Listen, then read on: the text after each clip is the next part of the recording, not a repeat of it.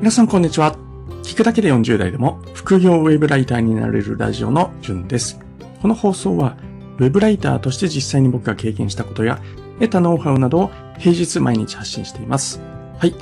2022年4月の14日木曜日ですね。本日はウェブライターの可能性を低く見積もりすぎていないっていう話をしていきたいと思います。ウェブライターっていうと、どうもですね、ブロガーなんかと比べると、あるいは SE とかかな。ちょっと低く見積もり、見積もりをされているのかな。えー、まあ人気がないのかな。なんていうふうに、えー、思いましたので、まあそれについて、えー、僕の考え、ちょっと低く見積もりすぎじゃないかって僕は思っていますので、えー、それについて話していきたいなって思います。これを聞いて皆さんがですね、もうちょっとウェブライターについて、えー、よく知ってですね、その可能性、えー、をですね、結構無限大だと思いますので、それを知って、まあ、数多くの方がですね、ウェブライターになってくれると嬉しいなっていうふうに、えー、思います。で、えー、結論からも今すでに言っているんですけども、ウェブライターの可能性ってすごく大きいです。例えば今日その例を全部上げていこうかなっていうふうに思っています。当たり前のところで言うと、ウェブライターをやるとですね、まあ、ブロガーとしても役に立ちます。ウェブライターをやっていて、文章がしっかりと書けるようになるとですね、ブロガーとしても、うん、なんだろうな、えー、親和性があるので、成功しやすくなりますし、えー、ブロガーとして一皮向けるのかなっていうふうに思います。いきなり自分一人で僕なんかはブログ始めたんですけれども、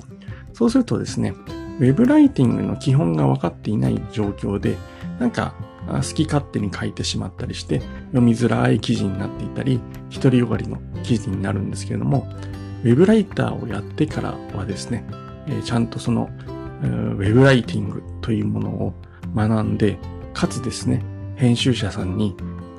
まあ第三者ですよね。しかもプロの人に見てもらって、こう、どういったところがダメなのかとかっていう人の意見を聞けるっていうのはすごく貴重な機会だと思いますので、えー、ウェブライターっていうのは、まあ、ブロガーやるのにも役立ちます。はい。で、次にですね、まあ、ウェブライターをやっていて、なんかまあ消耗してきたななんて人よく聞くんですけれども、そのままずっとウェブライターやるっていうのもありなんですけども、他にも可能性があります。よく言われているのが、一つ上の上流に行って、編集者になるっていう道があります。これは、まあ、そのまんまなんですけども、ウェブ、ライティングのディレクションをするってこととか、まあ、編集者とディレクターってちょっとディレクションの方がなんか若干上な感じはするんですけども、企業によっては両方一緒にやっていたりっていう、うん、どちらかというとまあディレクターの方がもう少し、うん、大きなあ目線で見るって形で、編集者の場合はその記事の見出しを作ってタイトルを考えて、編集者さんから上がってきたものをこう、まあ、修正したりフィードバックしたりっていう仕事なのかなっていうふうに、えー、僕は認識しています。まあ、いずれにしろ、ウェブライターをやっていると、その一つ上の段階の編集者っていう道も開けてきます。はい。えー、で、次ですね。あとは、あの、まあ、これはウェブライターはウェブライターでも、あの、まあ、いわゆる皆さんが想像するクラウドソーシングサイトなんかでこう受注をして、まあ、記事をひたすら書くっていうライター以外にもですね、企業とうん、まあ、企業に、なんだな、企業専属ライター、そういった道もあります。ある企業に、えー、雇ってもらって、そこで専属にやる。まあ、やることは、基本的には変わらないと思うんですけれども、まあ、ただ企業にね、所属してやるっていうのでは、まあ安定感が違ったり、っていうところもあったりして、そういった道、あるいはですね、まあせっかく自由にやりたいのに、企業専属になっちゃったら意味ないじゃんって思う人は、例えば業務契約っていう契約の仕方なんかもあります。あるし仕事を、えー、一定の、例えば月何本やりますとかっていう契約を結んで、それをどんどんアップしていくなんていうやり方もあります。まあこれはウェブライターはウェブライターでも契約の仕方によって、あるいは仕事の仕方も違う仕事の仕方がありますよっていうお話ですね。それ以外にも、まあ、なんだろう、特化型ライターって僕が勝手に今 思いついた名前で言うんですけれども、まあ、コラムニストとかそういった形ですかね。あの、特化型ライターのイメージをしてもらうために例を挙げると、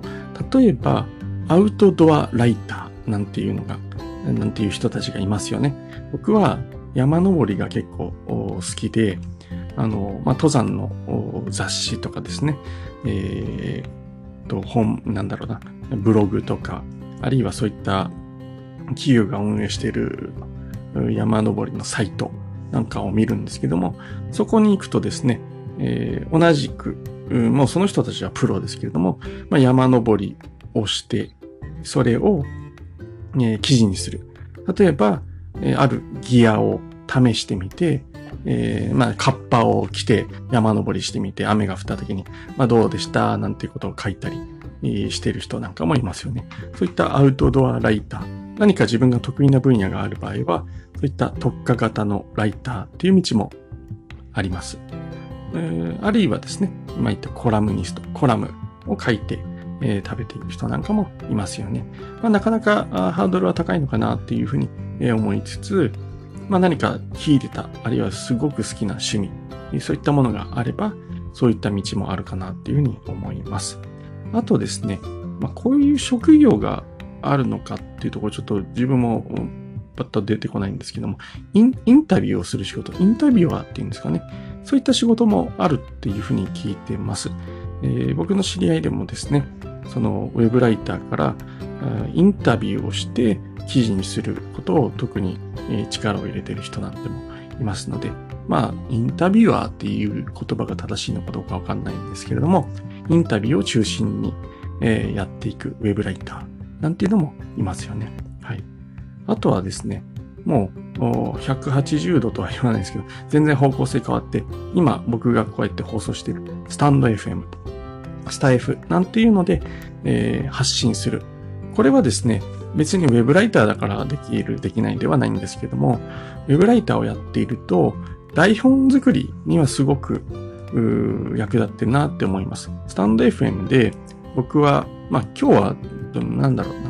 半分ぐらいは台本作らずに話してるんですけども、残りの半分は台本を作って、えー、話すようにしています。まあ、そんな時もですね、ライティングをやっていると役立つなぁなんていうふうに思います。ポイントを絞る方法とかですね。そういった部分で、えー、ライティングが役立ってます。はい。あとは、ウェブライターをやっている人たちで、まあ、スクールを運営したり、サロンとかですね。そういったのを運営している人もいますよね。あのー僕ら、僕が所属しているウェブライターラボというところなんかは、中村さんという方が、えー、ウェブライターからあをやっていて、まあそれでですね、スクールを立ち上げたっていうようなあ例があります。あの、ちょっと名前と忘れしてしまったんですけども、他にもライターがやっている、まあ、サロンというよりはなんか短期集中型のスクールですよね。2ヶ月間で一人前になるためのスクール。まあ、そんなものを運営しているライターさんも僕の知り合いで、えー、いたりします。すいません。目覚ましが鳴ってしまいました。朝5時です。はい。すいません。ちょっと話飛んじゃったんですね。えっ、ー、と、まあそういったスクール運営なんていうのも、ウェブライターをやってると、そういった道も、ある程度地位を、なんだろうな、上がってくると、稼げるようになってくると、そういった道を目指すっていうのもありかなって思います。で、えー、まあ今、岸くも言ったある程度稼げるようになったらっていうところで、そのノウハウを本にする。Kindle とか Brain なんかの出版をして、えー、本にする。そういった道もあるかなって思います。まあ、今言ったのは電子書籍なんですけど、まあ、紙のね、本を出すなんていう人も、いますので、そういった道もありますよっていうことです。あとはですね、まあ、手前味噌なんですけれども、僕のようにですね、副業でずっと続けることを決めている。なんていう人もいるかなと思います。あの、ウェブライターはですね、えー、何とやっても相性がいいのかなって思います。仕事を持っている僕はですね、えー、今年までサラリーマンをずっとやってきたんですけれども、えー、その仕事以外にえー、朝、夜、あるいは土日などの休みを使ってライターをするっていうこともできますし、えー、僕は4月1日から農業の研修という形で、えー、農業を始めたんですけども、その農業とともにウェブライターも続けていくつもりです。まあ、そういった形でですね、何もウェブライターだけを特化してやるっていう道だけじゃなくて、自分のやりたいことをやるために、そのサポート、金銭面の収入とかですね。まあそういった金銭面の収入って意味わかんないですね。金銭面でサポートをするため、生活のためにウェブライターをやっていく。なんていう道もあるのかなっていうふうに思います。あとはですね、えー、まあ、今まさに言った職業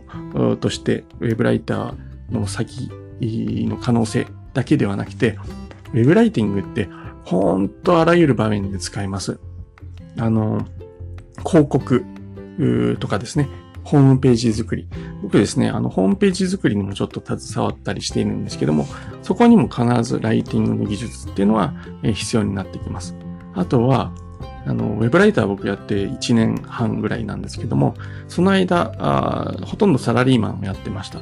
で、その時にすごくライティングが役立ったなっていうのは、お客さんとかですね、社内へのなんか提案をするときとか、まあ、プレゼン資料を作るとき、そんな時もですね、ウェブライティングで学んだ技術っていうのはすごく役立ちました。何かをこう通したいって時もですね、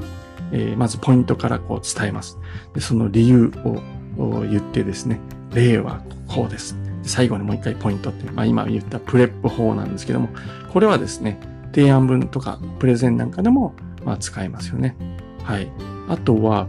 面接とか履歴書。僕はですね、農業研修を4月1日から始めたっていう話をしたんですけれども、これ、まあ、申し込んでですね、面接があって、えー、を、まあ、履歴書ももちろん書いて、あとはですね、えー、論文、論文ってことじゃないな。あのー志望動機なんていう簡単なレポートを書いたりもするんですけども、そこでも圧倒的にライティングっていうのは役立ちました。はい。僕、ライティングですね、えー、やってたらよかったなって思ったのは、友人の結婚式のスピーチですね。はい。えー、昔、えー、まあ何度か受けたことあるんですけど、特に、あの、親友の結婚式のスピーチ、すごくこう、思いは込めて、え、スピーチをしたつもりなんですけれども、今ですね、えー、ウェブライティングをやった後、その知識がついてからのスピーチだったらまたちょっと違った形になったのかななんていうふうに、えー、思ったり、えー、してます。まあそういったとこでもウェブライティングっていうのはすごく役立ちますよっていうことで、皆さんぜひウェブライターをやりましょうという、えー、お話でした。はい。えー、以上ですね。ウェブライターの可能性を低く見積もりすぎていないっていうお話でした。えー、ウェブライターはですね、いろんな可能性ありますよ。